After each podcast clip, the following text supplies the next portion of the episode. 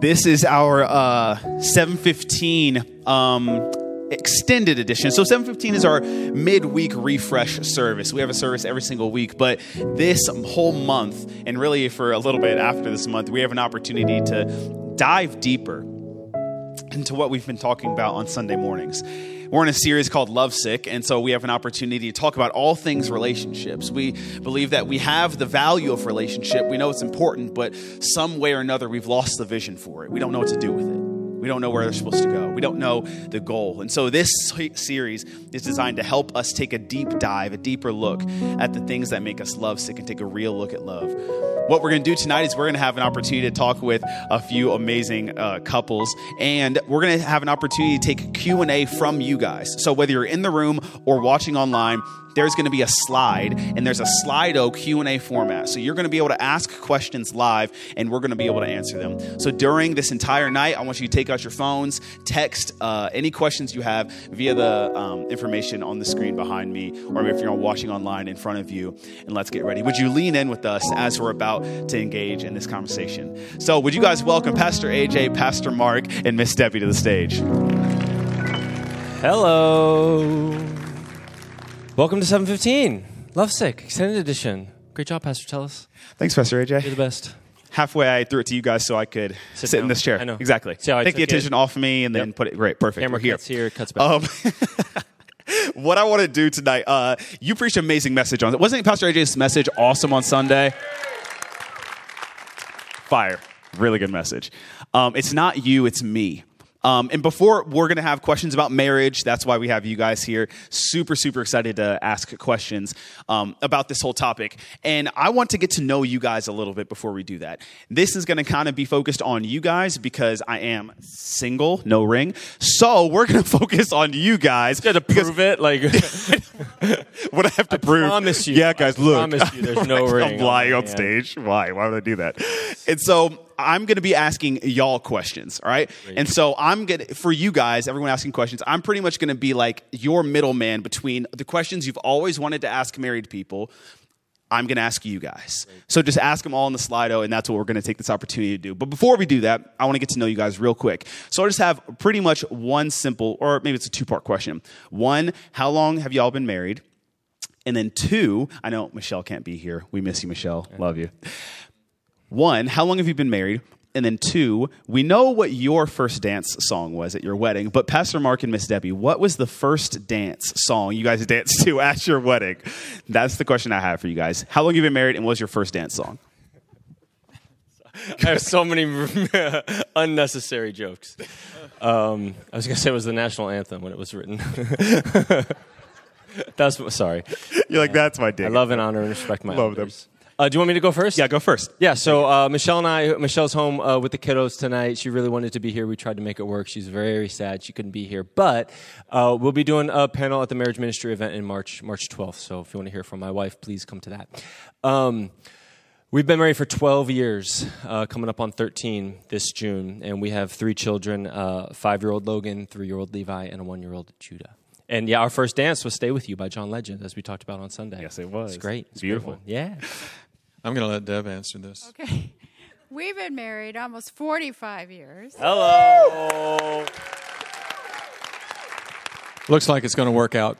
I, I used to know people, my parents' friends who were married that long, and now I'm one of them. So, um, but we didn't have, we didn't dance. So we had no first dance. Yeah, we were very religious back then. Right. Um, We did the holy hop, I guess. No, probably the Holy Hop. That was probably it. Can you Um, please demo the Holy Hop for us? I really want to see Well, it. Well, that's the one, you know, when, when people just kind of hop up and down, you know, and uh, no, we didn't have, we didn't have music at our reception. but uh, we If you could, if you could pick one first dance song, what would you want your first dance song? I'm going to to be? let you because you know me. Oh my goodness! You know, th- I would date myself so badly if I name a song. Lean into it. Do it. Um, at our, uh, I think, what was our wedding anniversary when we were when I took you to Alexandria? What was that? What year was that? Just the 10th. That was the tenth, and I, I thought we'd been married a long time at that point in time. But I played. I had a. I, I'd gone in earlier and I'd set up a, a cassette player. Some of you all know what those are. And I played the song uh, through the years, and uh, you know, don't know that. I know, I know, because By the lack of reaction, That we song- don't know what you're talking about. that song. Let's was all say lost. aw It together. was lost through the years. Aw. It was lost through the years. But anyway, it, it basically, you know, and, and, and I played that and we, we kind of had some tears. But I think what we'll do is to make up for our lack of dance at our wedding, the next one of our kids, we have two uh, single um, grown children, and we're hoping that at least one, maybe both, will get married. Uh, we're going to we're, we're going to dance. We'll dance at that one. Dance we'll- at their we'll- weddings. We'll, There we it go. we'll play. Perfect. I'll work on that. exactly. To bring out the holy hop. What we're gonna do is we're gonna take the rest of this night. I, am gonna get you to holy hop before this night's over. what we're gonna do is we're gonna take If I an were to holy hop, I'm afraid I might hurt something. Uh, I wouldn't be able to hobble out. The holy hop might break that holy hip. This is getting off track so fast. You're in charge. I know. I'm tonight. so sorry. I was in So- charge last week. You're in charge this week. focus. Here we go. What we're gonna do is I want to to highlight your message on Sunday because Okay. it was really really good. Thanks. And there is so much content we could talk about with marriage, right? Like I'm sure that you had things and things and pages and pages to talk about. And similar to last week, I want to know if you could have added one more thing into the message last week that you didn't have time to add in. What was that one thing that you wish you could have added but you left out of? If it's not you, it's me. Yeah, when I was talking to you during the week with the message, I had um, probably like 10 minutes worth of, to me, really interesting like statistics and, and data and stuff. And I was like, this is so good. It's so interesting. And then as I was like working with it and trying to make it like not 10 minutes of the message, I was like, I don't know that anybody cares. And I could probably just say this in one sentence on Sunday, uh, which is what I ended up doing. But um, the original kind of premise um, to set the message up was just the idea that there's a huge discrepancy between common assumptions our culture has about marriage and what the data would actually say that backs it up. And even though the, like that, that data is there and available, these assumptions still persist. So, for example, um, there's an assumption that most marriages are unhappy, and you could you know see why people would say that if if it's true that half of marriages end in divorce certainly some of those other half that stick together are unhappy so probably most marriages are unhappy um, but the data would tell you that 62% of marriages say they're very happy very happy. So the majority would say they're actually very happy. So that's an interesting one. Um, I think there's a common assumption that living together with your partner before marriage is a great way to find a spouse um, because you kind of get to see the experience and feel it out, find out if you're compatible with this work when we live together. But the data would tell you that if you live together before marriage, you're more likely to get divorced. And the earlier intimacy is introduced into a relationship, the more likely that relationship is to end. So that's like that's just da- that's just facts, right? That's not even like I'm going my Bible. sa-" That's just the facts of people studying this. That is the problem, and yet we hear all the time like, "Well, it's not a problem to live together before marriage." And well, you might not think that, but how many of us in relationship at that phase just have rose-colored glasses and just go like, "I want to do the thing that feels good to me or makes sense to me. I don't care about what you have to say." And you go like, "Well." I would just say that's a dangerous approach to bring into marriage, certainly.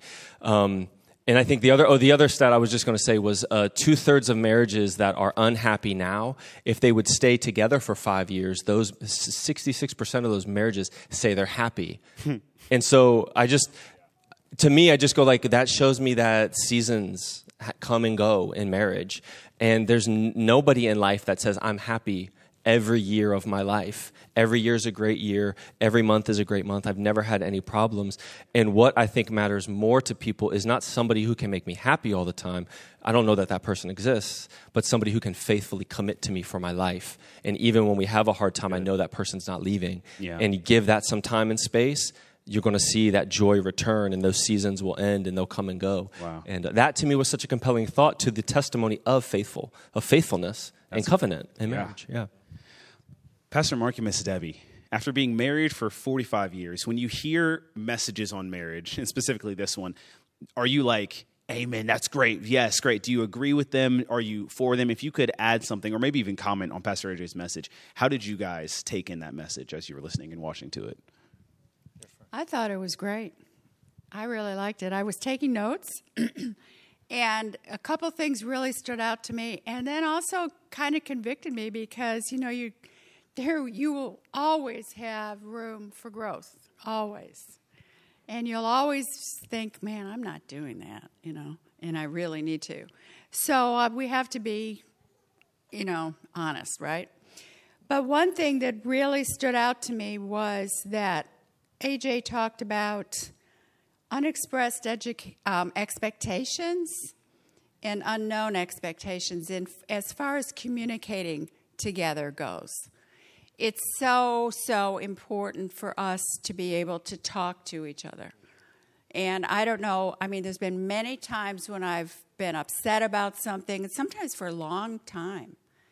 And if I would just talk to Mark about it, Not at me, no. if I would just, it doesn't necessarily mean I was upset with him about something that he did or didn't do. Sometimes just something in in the business of life that you live together and all the things that have you have to do and stuff like that. But um, if I would just talk to him about it, I would find out what what was expected, you know, or what I was expecting. Bring truth into the situation. So most of the time, my anxiety is is uh, gotten rid of pretty quick when I just open my mouth.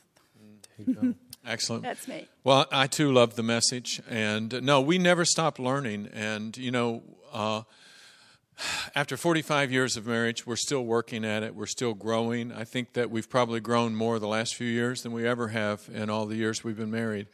Uh, life never becomes automatic. Christianity never becomes automatic. It, it's a, it's a.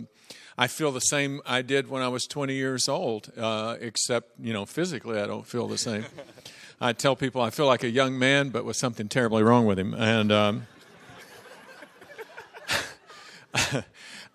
so, but I, th- I, thought the message was fabulous, and I especially loved uh, the description of the modern expectations of marriage, which puts an, an, insurmountable weight upon people's expectations of a, of a potential spouse, whether it's the husband or the wife, uh, or the male or the female.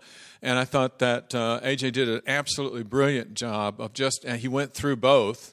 And he said, You're looking for that person. And he went through that and it was uh, it was just absolutely wonderful because uh, after you know 45 years of marriage counseling, others of counseling marriages, how many people come with these expectations? And when you think about it, when you listen to radio 24 seven, it's you know now that I found you, you know I'm complete now that I found you. I'm I, you know you're everything I was looking for. Uh, and how long does that last? And uh, so you know, people come with these expectations, and I thought he did a brilliant job of saying, hey, you know, you're going to have a human being right. on the other end of this. Right. Yeah, I think um, I don't want to come across as like a, a, a, grouch, right? When I'm talking about the honeymoon phase, right?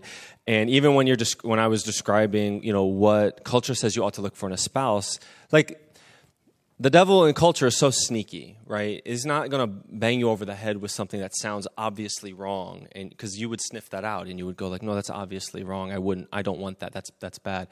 Is he's, he's going to tell you something that sounds good and sounds right, and that's where we need to use wisdom and discernment to go. Well, what does God say? Because when I say, you know, you want to find someone who loves you just the way you are and doesn't want to change you, there's a part of us that goes like, "What's wrong with that?" Well, the only thing that's wrong with that is that person doesn't exist, is what's wrong with that. And so we can spend our whole lives desiring something that's not there, but we all want other people to change a little bit. And that's not even an unhealthy thing. That's the part of marriage that's sanctification, that is for personal growth and development. And there's nothing wrong with the honeymoon phase and the joy and the electricity and the excitement. I think what we're trying to say is there's a deeper form of love on the other side of that and we can say the honeymoon phase, don't say that's bad, don't say that's wrong. Like, why, why, why, do Christians hate fun, right? And I'm not like, I love the honeymoon phase. I committed to Michelle. We're going to live in the honeymoon phase forever. I will never come out of that. That is my promise to you, and I'm working hard at that. And, but, you know, some successes, some failures. But there's a deeper form of love that we're in. And in 12 years of marriage, even though now with three little rugrats running around and ministry and all of that, we may spend less time together, the expression of love between us is deeper, richer, and better than the honeymoon phase, which was its own beautiful, lovely thing. But if you just try to build, it's like trying to build a diet off of cotton candy. You know what I mean? It's just not going to last. There's a better form, and a better thing for you so as when I hear things like this, honeymoon phase and don't live in the honeymoon phase and rose colored glasses and feelings and all these things, they come with this sense. And I had a conversation recently where somebody literally mentioned they were so excited about getting married. And then it was met with somebody who had been recently married, and their first response was, Marriage is so hard.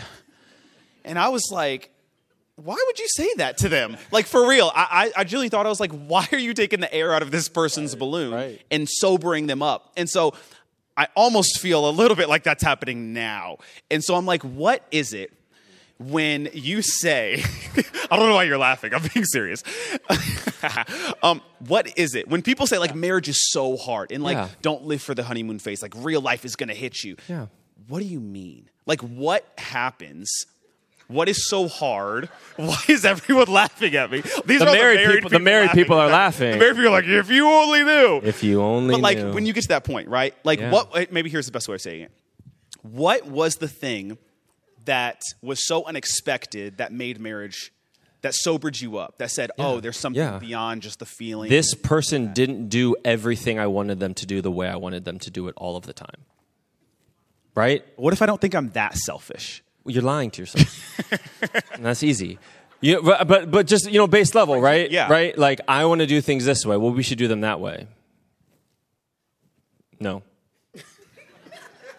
who bends to who? I don't know. I mean, it's little stuff, right? But I said this last week. I always love to say this because I think it's. I think we should all write this, this, cement this in your brain. I hate when people say marriage is hard because I think all of life is hard. Name one thing about life that's not hard. That's what I'm saying. Being single is hard. Having kids is hard. Getting a new job is hard. Waking up in the morning is hard. Working out is hard. Having friends is hard. It's all hard. So stop picking on marriage. I don't think that's fair. I agree. Right? Yeah. So the same thing that's hard about having a friendship where my friend doesn't want to doesn't want to do, you know, my friend won't talk to me because I said some uh, whatever is the same thing in marriage. But it's just a different because I think in marriage there's no filter now, right? Your friend might just ignore you and walk away, and you'd be like, I don't know, I think they're mad at me, but they'll get over it. Now, you go to bed with your wife, and you wake up with your wife, and you go downstairs, you get breakfast with your wife, and then it's like you just, they're there all the time, and so you have to then confront it, which means you have to humble yourself. That's hard. And then you have to have a dialogue where you have to express your feelings. That's hard. You have to offer forgiveness. That's hard. You got to ask for forgiveness. That's hard. But it gets easier with time because you build trust. And that's a part of the place we're at in marriage now after 12 years. We're really good at conflict. We're really good at arguments. We're really good at forgiveness. I'm not afraid of, t- we did this today. Something happened today. And I just knew I was like, I could be stubborn and I could be, you know, rude and I could just be defensive. But I just immediately was like, I lost track of time and I was not paying attention. And I'm very sorry. Yeah. I will do better. Yeah. And she immediately forgives me. And we're done with that. Argument over, day fine. You know what I mean? Right. We're better now, but you've got to do the hard work to get there. Yeah. And we're about to jump into some questions too, but did you guys want to comment on that at all? Yeah, I'd like to. Uh, I want to say, uh, and I thought uh, Pastor Tellis made a very, very good point there because it did sound, sound kind of dour. But um, Debbie and I have had not just one honeymoon, but a number. Uh, you, you, if you do the hard stuff, if you, if you are committed, then over time you will fall in love again and again. Yeah. And right. there are times that you know I've just looked at her and I said, "Why in the world did you marry me? I mean, you know, uh, you know, you're amazing, and what you know." And um, but it comes and those feelings come and go because life is multifaceted. You know, you have hard times, you have difficulties, you have children, you have um, times when you're doing well financially, and with me, uh, a lot of time when you're not doing well financially. And uh, I never had the gift of uh, gathering uh, very well. And uh, so, so, but she hung in there with me, you know. So it's good. All right. So, so honeymoons are great, and I think that we really need them. Honeymoon times are great in our life. We really need them. It's like when in in the in the kingdom, you know, when we have a big conference here at Grace Covenant, everybody gets built up. That's kind of like a honeymoon. I mean, it's a it's a time when everybody's happy. It's a time when you make it really encouraged. And it's the same thing in your relationship. God knows we need that. He used to have Israel come together for their feast days, a certain prescribed time every year, and a number of them, because we need that fellowship. So don't, I mean, I think if you're aiming to have a honeymoon the, the rest of your married life, go for it. You know, I think it's awesome. But, you know, life happens. So, but the sad times don't have to mean you're not in a honeymoon phase. You can realize through your tears or anxieties or whatever that you love this person more than ever. Very good. Yeah, And that's, great. You know. I just last thought before you switch is just one of the themes of the mess of the series is we want to do more relationship prepare than relationship repair. And when I do premarital prep with couples, I teach them the steps of forgiveness. And I say, and I make them do examples of it, right? And I say, do this on the little silly things. Practice this so it becomes a part of your vocabulary. Because one day one of you will do something very selfish and very foolish. And you don't want to have to figure out then how to forgive each other. You want to have a rhythm in your life where you do that now. So stop leaving your wet towel on the bed. I'm sorry. That was selfish of me. Please forgive me. Come on, that seems so rote. That seems so like, you know, but why do you want to do that? Because later you don't want to have to figure out how to do it. You want to know how to do it now and have a culture in your marriage and in your household whereby we know the language of forgiveness, we know the steps of forgiveness, and we're used to giving and receiving freely. That's great. That's great. When, and we have some questions that kind of touch on similar things. How do you know that somebody is like, in this person's words, divinely placed in your life to be married? So when it comes to preparation for marriage, getting married, finding that person, how do you know that that's the right person for you to marry? Well, that's that's a challenge. Uh, I think God speaks to all of us differently. You know, uh, He communicates, and uh, the the art of communicating is knowing the person you're trying to communicate with. And so, there's no one size fits all. Um, but it does take two to tango. And uh, if if if if one person says, "Well, I know God's called me to marry this person," and the other person doesn't feel the same, you could be wrong. That's a, that's, that's a good indicator. You Could might be wrong. Um, So wise. Yeah, and uh, you know, our our uh, coming together was really unique, and and I think all of them are. I think every couple comes together in a unique way. But I came to just really know, and believe, you know, that this as much as you can in faith that this was the gal for me. And um, and Deb had done the same thing. We had other people involved and prayed with us about it, and um, we went about it in a fairly deliberate way. But uh, it wasn't like we just ran from opposite ends of a field, you know, with hair, with wind blowing, you know, and we came together. Uh, we had uh, we had some prayer and, and some counsel involved as well. I think it's it's also it's extremely the most important thing is that for believers obviously is to have your relationship with God primary in your in your life. To say God, I want to please you regardless of whether I'm married, whether I'm not married. I if you send me a spouse, I'm I mean that's great. But you're the goal. You're You had prayed that, And right? I had prayed You had that. prayed that before we met, right? Oh, yeah, specifically. I mean, I wanted to serve God and I wanted to marry someone who was going to love and put God first. And in my case, be in ministry of some sort. I really felt like that was the call on my life and that's what I wanted. But not everybody is that way. But as far as being a believer, if you trust God and are just waiting on Him for His will in your life about everything, you can trust Him for this too. It's great. So, So good. That's great. That's so good. Yeah. Um, well, yeah. another question was actually about your message, Pastor AJ. There were some that was talking about when you were talking about the needs in marriage, and so what husbands need and what uh, wives need. You spoke specifically to the need of intimacy, right? Can you speak a little bit to that? Some people were asking questions. I would prefer not to. Some people were asking questions. Is that a real need? And obviously, I know you prefaced it all with this is not a blanket statement Right. for every single person. But when we talk about needs and things in marriage. Can you speak a little bit more to what you meant and what the Bible even speaks to about intimacy in marriage and that need? Yeah. Or maybe even also celibacy, because there was a question that was touching on that one too. Yeah, so this is a super nuanced conversation that's going to be very difficult to answer generally in a large public gathering. So Right. thank you, first of all. um, uh, and so I guess there's a couple thoughts. I mean, one, this is the, the again when I do pre- premarital prep with couples, I just go.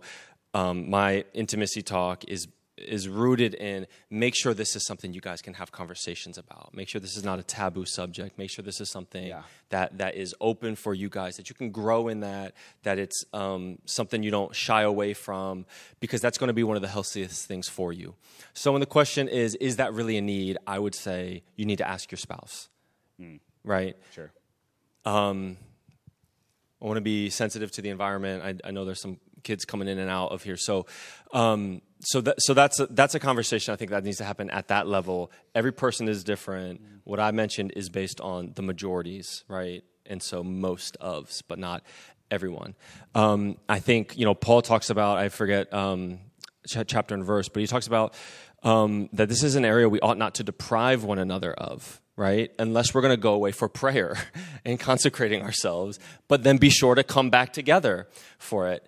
Um, and my other thought with this, um, again, is just uh, there's so much more to this than you may or may not know. And so, you know, if uh, if that ship, this is a really hard topic to discuss in sensitivity. So uh, I'm doing my best here, guys. Doing good. Uh, thanks, Pastor Mark. Um, if if the ship of celibacy has sailed for you, right, and you've had partners, and that's that's what there's there's there's healing and there's restoration and there's hope, and I think you probably feel some of the sense of that was more than just a physical deed that happened. There was a more there's a greater transaction that happened. And when it's when it's consecrated and reserved and respected and holy in marriage, it does so much more than satisfy a physical desire. And so I just say it's it it does so much more for the relationship than just like oh it's just a thing guys need uh, you know bleh. I just I'm telling you it's just it's not that. It's not that.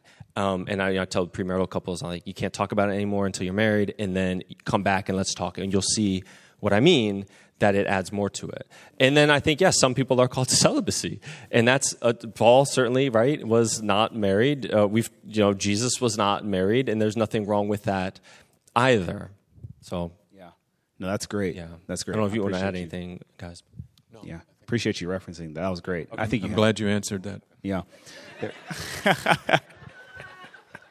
Great. You and not me. Yeah, exactly. Um, yeah. Here's a pretty um, interesting one. I says it says I've read a marriage is the pursuit of holiness, not happiness. First question: What is holiness? And then second question: Does holiness require discipleship and accountability?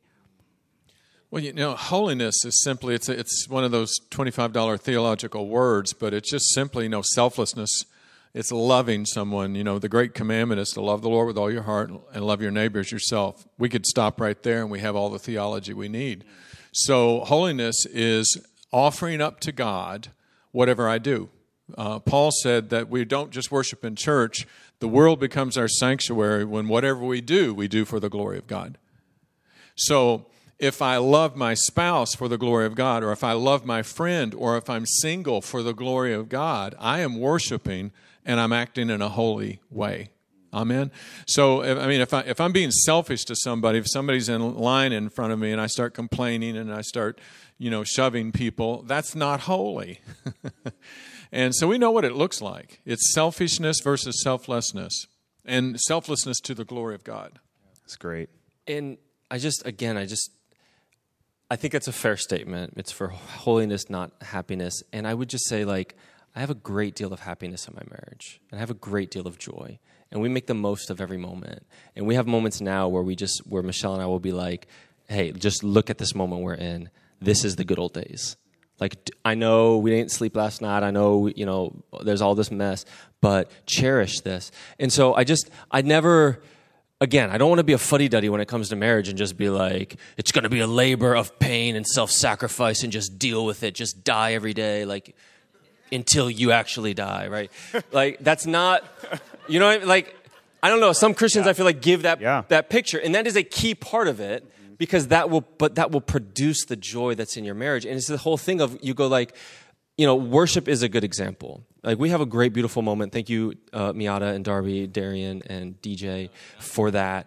But you guys know it. It it takes you a moment to get into worship right? You've got to maybe put some things out of your head. You've maybe got to not worry about who's around you watching you. Like maybe I'll close my eyes, maybe I'll lift my hands. I don't know. But when you're in the moment of worship, it's great. But what you've done is you've disciplined yourself for the purposes of, of holiness or of righteousness, and then you experience this overwhelming joy and satisfaction. And I would say marriage is similar in that. When you've learned to die to yourself, to discipline yourself, you're not, you're not withering away you're realizing fulfillment and joy because you're walking in your purpose in God's will. Yeah. It's certainly not either or. I mean, ha- I'm thinking, like Mark was saying, happiness and holiness are really intertwined. I don't think you're going to be very happy if, uh, like you said, if you're not if you're not being holy, if you're not being unselfish, and you're not being kind, and and all of those things, or if you're just living for yourself. You're not going to be happy. And and we tend to think that well, God wants us to keep these rules because He's just about rules. But the reality is, in John 17, Jesus was praying to the Father in front of the disciples, and he said, Father, and he prayed these things, and he said, Because I want them to be one with us. And I want them to come in. Basically, he was praying that we would come into the community of the Father, Son, and Holy Spirit, come into the Trinity. We've been invited into the Father's house. He's going to bring us home as his bride, into his Father's house. And so the goal of selflessness or holiness or any whatever term you want to describe it with is this that we become like him. And in reality, he is the most joy filled person being in the universe. He de- Jesus delighted to even go to the cross for, for God the Father. So it's not mutually exclusive. Happiness is part of selflessness. We were designed for selflessness, and when we when we act selfless, we feel good. Because the quality of obeying God and experiencing Him it gives a, a much greater payoff than the selfishness that I wanted. You know, I, I, if I lay down a football game for you know a child or whatever, you know, if I'm a father, and if I really do it as unto God, I will experience so much more. Maybe not as maybe in the short term and the long term than I would have in that that you know, it's a bad analogy, but anyway, uh, football Yeah. game anyway. No. Lightning round. Yeah. Let's do it. Here's a question Can you have kids before getting married? A lot of people are doing You it. can. Physically, yeah, yeah. That's easy. Next. Coming from somewhere. Here's a question How do you keep learning about your spouse? Oh, I should answer that more seriously. I'm sorry, but uh, yeah, it, it, it, it would not. It would be much better to have a home uh, for those children. You know, very often a man and a woman come together. Uh, the man wants intimacy or whatever. I'm I'm trying to be sensitive. Uh, woman wants love. Maybe neither one of them want a baby. God the Father wants babies. And so, um, but it's so much better if we come together. I mean, when we had our first child, uh, we, you know, we prayed and we, you know, that Deb went on walks and took vitamins. There was a welcome home for that baby. That's a lot better than you know doing things on the fly. Yeah. There, there was a stat I didn't include in the message because, again, I want to be sensitive to a large crowd. That that could, you know, not everybody has two married parents in the household, and and I get that, and there's grace for that. Um, but the studies show children with two married parents have 200 to 300 percent higher chance for positive life outcomes. And so, if you just look at the impact of it, it's it's unmistakable. And the good news is, we, the church, Grace Covenant Church Chantilly, is here for for those who didn't have. Yeah, exactly. uh, Thank you, And we can fix that. Exactly. Great. Thank you. Yeah. Question How does an unequally yoked relationship deal with finances, especially tithing? You uh, email pastor at gracecov.org and you request an appointment with uh, Pastor Mark. Paul answers that question, and uh, you know when you are when you're married to someone who doesn't share your faith, um, then you have to negotiate that, and you cannot make that person live according to Christian ideals. You have to love them. You have to honor them. You have to do everything you can to be the best spouse that you can be. And Paul writes about this. You can read about this in his letters to the Corinthians. And, and the goal is to hopefully win them. You might win them, uh, a husband or wife, but you can't make them live uh, according to your. So if you have an income or if you have uh, something, you can tithe, but you can't force them to. That's good. Yeah. Is there such thing as a perfect marriage? I've got one. So yes, Good answer. love you, Michelle. Probably not. Per- there's no perfect people. Right. Uh, uh, I think Shaunti Feldhahn writes about highly successful uh, or hi- highly happy marriages, and uh, but you can definitely have those. And let me tell you, you can come out of less than perfect situations. And I was probably one of the top ten uh, least prepared men for marriage. You know, Deb and I were together for a little while, and one day she looks at me. She says, "You're like a machine." That you know, she was just saying, "You're, you're you know, we're there was no emotion." You know, I wanted to stand up and eat. You know, she said, "We want to sit down at a table." And I thought, "Why do we want to do that?" I, I want you to sit with our children. uncommon.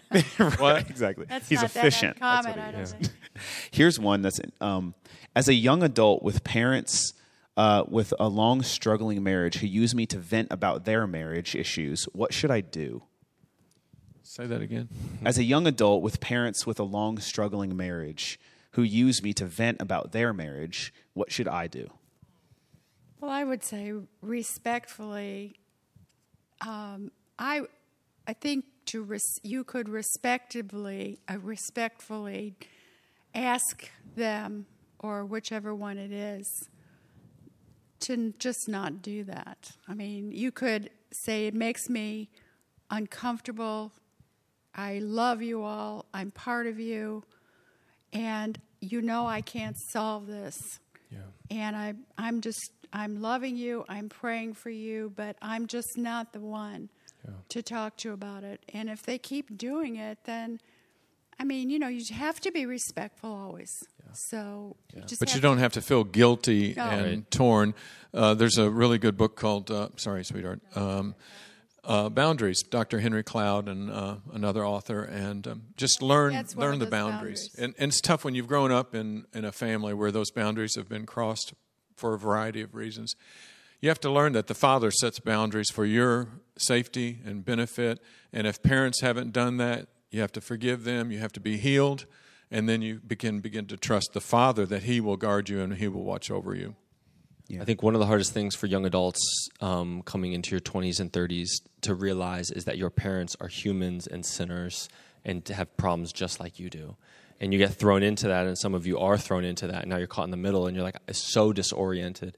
The reality is, it's all of that, and the reality is, it's it's just it's not appropriate for a parent to use a child as a as a tool or an outlet or a resource for their frustrations in, in, in their marriage. So I just want to say that to echo, there shouldn't be a sense of guilt or shame of going like, well, I, I want to help. It's not the child's job to help, but it is the child's job to set the example. 1 Timothy 4, 4.12, don't let anyone despise you for your youth, but set the example in love, purity, speech, and conduct. And so you can do that, as Miss Debbie was saying. You, you, you can set an example. Yeah.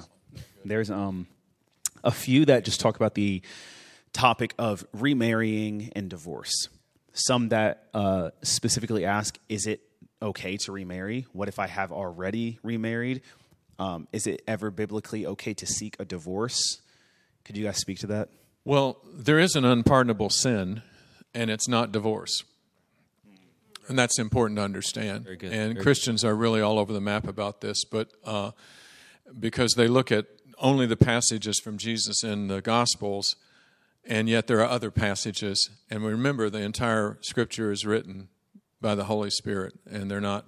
There's not a passage against passage. So, Paul um, talks about you know now some people walk through bad uh, they break up and they have a bad divorce Um, and God wants them to learn to honor marriage. So when they come into the church, one of the things we try to do is teach them about the importance of marriage and how to honor it and make sure that they are they've gotten that reset uh, so that they can honor marriage.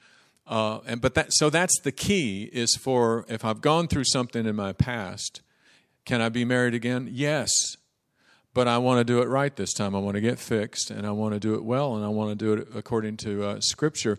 You know, uh, I, I, I, won't go any further on that, but um, the the Scriptures are very balanced on this. If you look at all of the passages on it. Yeah, I think 40% of all marriages in the church and out are blended, which would mean second marriage, either for a loss of a spouse or a divorce or something like that. Um, and that's just the reality of the world we live in, right? So that's just truth. So like we have a class. We, when we found that out, Michelle and I, we made a class blending families.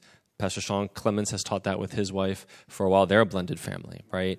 Um, and so there's absolute like I have such a heart for those couples and those families who walk through that and navigate that because I think the only voice they hear is shame, guilt, and condemnation. And again, just that's not the voice of God.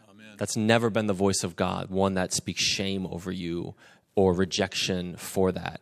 And it should not be the voice of the church either. And so I go to great lengths to keep saying that. That's not our vo- now what are we have to hold up a high ideal of marriage we were obligated to stand before god and account for the scriptures and yet we live in a very real world and so um, yeah yeah yeah we, we i'm sorry well, just if we want to get super specific, the Bible, I think, says if you're married to an unbelieving spouse and the unbelieving spouse wants to leave the marriage, Paul says, let them go. And I think um, it speaks to infidelity in the marriage is, uh, you know, grounds for divorce. But we would, again, just go like there's steps before that we would, you know, counsel people to take um, in terms of redemption, forgiveness, restoration, healing. You know, those things happen. Infidelity doesn't just randomly one day happen right? Like, oops, I just stumbled into like this. There's a there's a there's patterns that come before that, and those patterns need to be healed and addressed. If that person is willing to go back through some personal trauma, addictions, and all of that, then there's real hope for your marriage to be restored and to walk faithfully. If that person is unwilling to even identify, acknowledge personal brokenness, trauma, and whatever, it becomes a different conversation that's much harder to have. But there's other things to, to, to know about that before just like, and it's cheating on me, we're done. Sorry. It's important to understand that um, the church is a redemption center. And so we're always going to uh, go to redemption first. And uh, you want to, if you can fix a marriage, it, you want to fix it, if at all possible, if both parties are willing to work. And uh, but if you come in and you've come out of the what you believe to be the worst mess uh, ever, and maybe you feel like you were the one that initiated it. Maybe since you've come to Christ, you realize and you see, you view things differently than you did. We're a redemption center, yeah. and uh, God does not leave you where you were. And uh, the sky's the limit as to where you can go. But you've got to learn how to believe the gospel, forgive yourself, and that's the, usually the hardest part but forgive yourself in Christ so that you say, you know, there's this shield of faith that comes up and says, I'm not going to go there anymore. I believe I'm a new creation in Christ. I'm washed. I'm cleansed. Amen. Yeah. And even if you had been a Christian, a, a professing Christian, there is redemption for everything except the unpardonable sin. And that's blasphemy against the Holy Spirit. It's a whole different teaching there. Mm-hmm. And you wouldn't be sitting here if you had committed that. Yeah. Yeah. Just have one or two more questions, and there are some in here that are dealing um, and uh, addressing dating and characteristics you look should look for in a spouse and things like that. And we will be having a conversation um, on dating in the coming weeks. So we'll save those. And if those questions weren't answered tonight, they will be answered in a future uh, conversation. One um, was, what are some indications that your career is interfering with your marriage? What are some ways to get back on track if a career or a job is taking that priority? Ask your spouse Do you think my job is interfering with our marriage? And then you'll know. Right? I mean, just I just base level. Don't overcomplicate it, people. Like, don't overthink it. Um, I would look to the quality of your time together. Do you have time together? Um, what does that time together look like? Do you have a date night? Are you on your email during date night? Like, you know, I just I think there's some very I um, I want to be sensitive because I think there's real there's a reason somebody asked this question the way that they asked it. I think there are some obvious indicators of that, and I think um, if you're asking on behalf of your spouse, that's probably a conversation you need to express some concerns where you feel using I feel statements. I feel like this is happening and this is the effect that it's having on me and allow them to respond. If you're asking for yourself, I think you probably know the answer. That's why you asked. This might be creeping in. And I would have commend to you Boundaries by Henry Cloud. And, you know, like this is, for me, um, in, our, in our house, you know, Michelle has been good. This is a learned behavior for us. She will ask me, uh, when do you think you'll be done with work for today? Right? And it's not like, is it now? Is it now? Just manage my expectations, right? And if she in her mind is going like, oh, he'll be he'll be you know done by four because you know just it's Tuesday or something, and he'll be home, and then I'm not because oh I had a meeting and then I got a phone call, so sitting in the car and da da da da. Well, no expectation has been sent. Frustration is bred, and the, and, the, and the reason it's there is we did not communicate it. And so a conversation around that. Hey, can we, when we have dinner, can we put our cell phones in the drawer? And can we just not do phones at this t- at these times, right? If you need to work again at night, I got it. Could you wait till after the kids go down? Could you or what? Whenever uh, there's conversations that can be had. Great. Just uh, two more. One that I think um, is important. Where there is infidelity, addiction, or abuse, how do you continue to give your spouse what they need when you have been traumatized by them? Yeah, that's a very painful Yeah. and challenging question. Um, I don't think it's able to be answered in this format sufficiently. I do think that's a great, I, I, and I don't say this as a joke, but there's a great question to request a meeting with the pastor to sit down and to unpack that. And I think probably beyond that, that's a great conversation to have with, with a therapist and to unpack that. There's real emotional pain and trauma from that. There's no glossing over that. And there's no, you know, you're, you're not going to hear me say, you suck it up and do it because you've committed yourself. No, you're, you, that's not, you're not going to hear that. Um, but that is a nuanced, weeks, months, years long healing process that both parties need to go through and you need to go through. And I would just say um, we've got some resources and some counseling groups and programs that uh, we could commend to you. And you could email again, pastor and request those. You could email me directly um, and get those as well. Great, great. Um, here's a simple one. Do you think, maybe not as simple, do you believe a Please, a simple one. do you believe a married man can have close female friends? They can. Should they? I mean, this comes up more than you'd think. So it's it's a tough one. I think that it deep. Well, I'm not even going to try to answer that one. It, On second thought, we'll move past this. Yeah, I guess it's over to you. I can be kind of tough on guys on this one. Um, when one of the classic marri- marriage vows is and forsaking all others. Have you ever felt forsaken? That, that's a rough feeling. And sometimes I've had to look guys in the eye and say, that old girlfriend of yours needs to feel forsaken. Do you hear what I'm saying? Forsaken. And you're not the one that gets to decide that. Your wife is the one that gets to decide that. So if you're provoking your wife to concern and questions, unless she is, you know, nothing's happening. You know, I haven't talked to that girl in 10 years and never had, a, you know, no emails, nothing, you know. Well, then that's paranoia on somebody's part. But a lot of times that's not the case. You have a, a godly woman who's saying, ah, I found an email, you know, or whatever. So, um, we need to uh, we need to be careful. And uh, from the from the beginning of this church, uh, we never pastored, we never had cross gender uh, counseling alone. Uh, we would always, I was, if I was going to counsel a lady, Debbie would be with me. Zoom now we can kind of do that, but that should even be temporary. And um, so we we're very careful with male female relationships. It's just a reality you have to be careful with. Th- th- there is there is no other woman I'm ever putting ahead of my spouse, right? And I know you understand that until Michelle says, "Can you not do that with him?" And then you have a choice to make. My uh, my boss at my last job was a woman. She was a partner. She was married. She had two kids. I was married. I had kids. She's a friend of mine. We worked together. After I left that job, just like you do, oh, we should get breakfast sometime. So we set up a breakfast. Um, and I would get breakfast and coffee with her when I worked for her. It's not a big deal. Now I don't work for her. And I set up a breakfast. And Michelle is just, I just, I'm not, com- I just don't feel comfortable. I'm like, oh, no, I've worked, you know, you know her. I've worked with her for five years. Like, we get all the time. It's not a thing. Don't worry about it. She's like, I know. I'm just not comfortable. I have a choice. Who am I choosing in that moment? Because as soon as I start defending my boss, I'm choosing her over my wife. And so I'm never going to do that. And so even if you don't agree with it, even if you got all the justification and all the things, my wife must at all costs feel, feel cherished, beloved, and singular in my affection. Mm. And so I will always choose her, even if it's like, there's, there's not even a thing in the world, like you couldn't be further from. If she's not comfortable, it's not even a conversation. And I've, you know, you just have to die to that, and that's okay.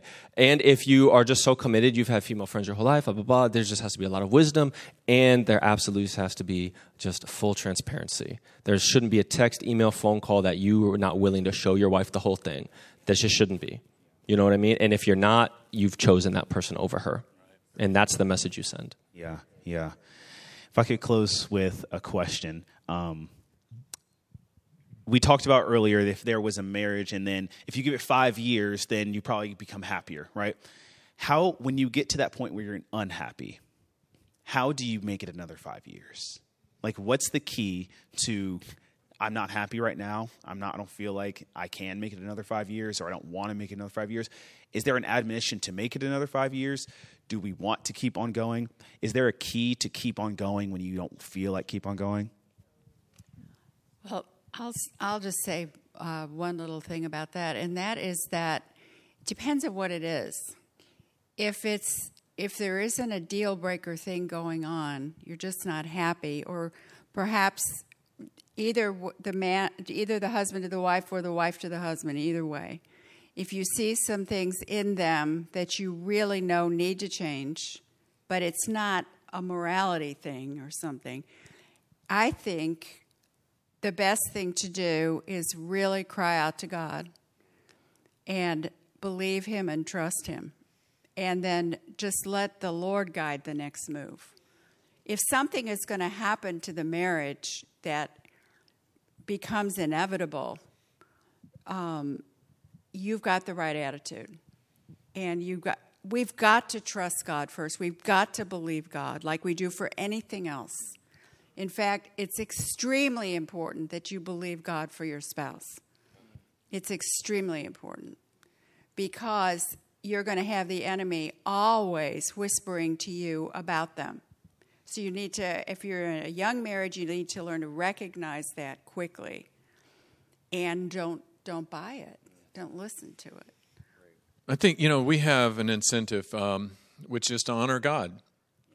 Uh, we that's what we live for. We want to serve the Lord. We want to honor Him, and uh, uh, marriage is very difficult. It may I don't know if it's more difficult for us men. We're not as good at it. I know that from day one. But uh, Debbie said to me about uh, ten years ago now, maybe maybe longer. I don't want to grow old with a crotchety old man. Now you can tell there's a context for that statement. I was apparently ex- exhibiting pre old man crotchety behavior. and she could look forward into the future. But it wasn't a threat. It wasn't, if you don't stop that, I'm not going to be here. I, one day you'll come home and I'll be gone. You know, Deb, uh, you know, she never put divorce on the table. Murder was a possibility. Yeah, that was always, that was. I knew if I really did something bad, she wasn't going to divorce me, but I probably wouldn't live through it. A, a, burial uh, rather than a divorce. Oh, he died. Yeah. Under mysterious circumstances. This is when we know it's getting too late right. for Pastor Mark. right. I'm starting to do stand up now. I'm sorry. yeah. no, we're going to close. We're going to close. Man walks into close. a psychiatrist's office. So, anyway. Uh, no, anyway, I, you, it's our, our, our incentive is can I join you guys? You know, from now on, can it be? Like, can it be Pastor. Tell? Only Yes. if Yeah, you too. do the holy hop. I have Uh, not holy- forgot. the holy hop. Uh, but keep on going, please. Yeah. Um, so uh, I think it's that's our, we have an incentive to grow, and uh, if you have a good spouse, and by that I mean a Christian spouse who is walking by faith, you get challenged. And there have been times I've really challenged Debbie, but a lot more I think that she challenged me. And you know. I think uh, about eight or nine years ago, we had. She wanted to meet me at a Starbucks. That's a warning sign right there. And she says to me, I'm so frustrated I could scream. And she was almost about to pound the table. And she says, I don't think you're open to doing God's will for our future. I don't think you're open to re establishing a relationship with you, with this group in this church, and walking with the men that you used to walk with. And I went, You're right. I mean, I just ready to fight. I was ready to say, None. And I got that far, and the Holy Spirit cleared his throat. And uh, so that's what keeps you going is having if you have a if you have two spouses that are both committed to Jesus Christ, then it's like an atom. Uh, you keep you're revolving, and there's that force that wants to throw you away, but then that force that draws you back, and then you grow. That's great. If you guys could give one piece of advice to married couples as we leave, just like, guys, if you do one thing, if you heard one thing takeaway, married couples, what would you guys get to tell them? Somebody asked the question spiritually and physically, like, what's one thing I can grow in? And so if you could add spiritually or physically one way that you can support and live out what it means to have a healthy marriage, what would you tell married people today? Yeah, I mean, I think spiritually, you need to be a disciple and you need to marry a disciple and you need to grow in your faith. You need to prioritize your faith. Like, we are going to say it for the rest of our lives, I think, but the source must come from God. You cannot do this in your own strength, and you don't want to because your strength is terrible and it's moody and it's temperamental and it's short and it's all of that. But when you are under the lordship of Christ and your spouse is, you will be fine. And physically, anything? have fun, enjoy each other. Don't get caught up in the little things. You know what I mean? Like, at least for me, that's been our story. Just always trying to look to the joy of marriage and not get bogged down in the weight of the world, right? I just, again, with premarital couples, I just go like, you, you get to have a best friend for life who has your back, who gets to do everything with you, who loves you, who wants good for you, who cares about you, wants to support you. Like, do you understand what you're getting? This is the best gift you could get. Enjoy that, cherish that, be that for them, and don't ever take that for granted because not everybody has someone that has their back all the time. And you are committing covenantly before God, I will always have your back and I will always be there for you. What is better than that? That's great. That's awesome. I, I just want to say one thing, and I actually had written something down. Fruitfulness follows faithfulness. So, just as you have to do in other areas of your life, if it's in motherhood or fatherhood or in your job, in uh, your whatever it is, don't be too emotional. Just do what you know to do. And do it in faith, and God will bless it and fruit will come. So sometimes when I haven't known what to do as a mother or as a wife, I just get up in the morning and do what I know to do. And of course, the first thing is to believe, say, God, I'm not going to try harder. I'm believing you're going to do this and you're going to give me the grace.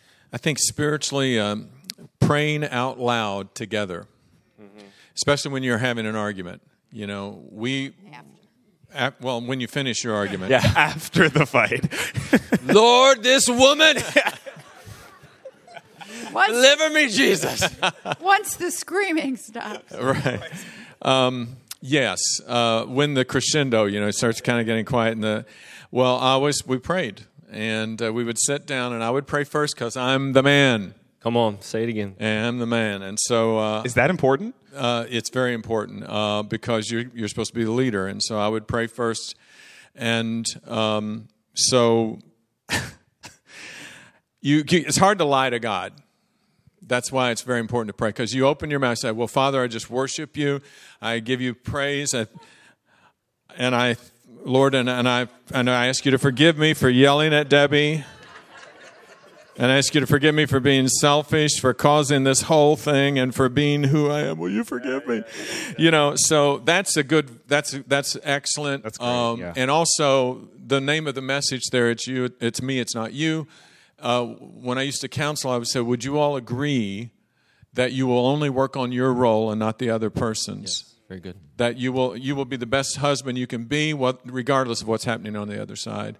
And then as far as physical, uh, you know, it's just so simple. We we start making it very complicated, but God just wants us to love one another. He he he created intimacy. He created it, and um, so that's part of marriage. And, and the Apostle Paul, who wasn't married at least at that time, said do not deprive one another and so um, and just love one another be kind to one another so Yeah, and I asked I actually asked Michelle before I came tonight, like, hey, do, do would you want to say like what's one thing that you might want to say to the church? And just immediately she was like, just just don't be a jerk. And like she was kidding, and we're laughed about it. But there's something about like we have three rules for our kids in our house, just three rules: be kind, honor one another, and listen and obey. And most things fall under be kind. And I think in marriage it's similar. Be kind to one another. Be gentle to one another. Love one another. can i say one other thing as you know peter i think it's peter who says uh, to husbands uh, to be kind to your wife or uh, because your prayers will be hindered yeah. and i remember once i know i can see the room i sat down to pray and i started praying and I realized I was completely alone. The Lord was not there. My prayer would kind of get about three feet up in the air, not even to the ceiling, it would fall. And I would try to throw it back up there. And I said, Okay, Lord, what's wrong here? And immediately the scene that had preceded my prayer, which was me being harsh with Debbie, came to my mind. So I started rebuking the devil. And because, uh, you know, you had to be demonic, right? and. Um, no, I said, I, I said, and that scripture came to my mind. And I thought, oh, my, busted. You know, I'm busted. So I said, okay, Lord, what do you want me to do? See, it's complicated, right? We'll go apologize, you know. So Tell him Give Lord me a word, you. Lord. Said, I didn't talk to you that way. Well, we don't want to go into depth here. And on that note, On that note. that's where our night. we're, is. we're into that pre crotchety old man Yeah, yeah, yeah. territory right there. we're getting close. Yeah. Awesome. Well, thank you guys so much for sharing. Can we give it up for these couples real quick? I know we didn't have an opportunity to answer every single question. Um, if you seriously, we did joke about it, but if you have any questions about meeting with a pastor, we highly encourage you Yeah. to do that. Email um, and uh, what should they email? What's the best one? Pastor at Grace. pastor at gracecove.org um, and set up because I know we didn't answer every question, but hopefully we answered some of your questions. Thank you guys so much for coming here tonight.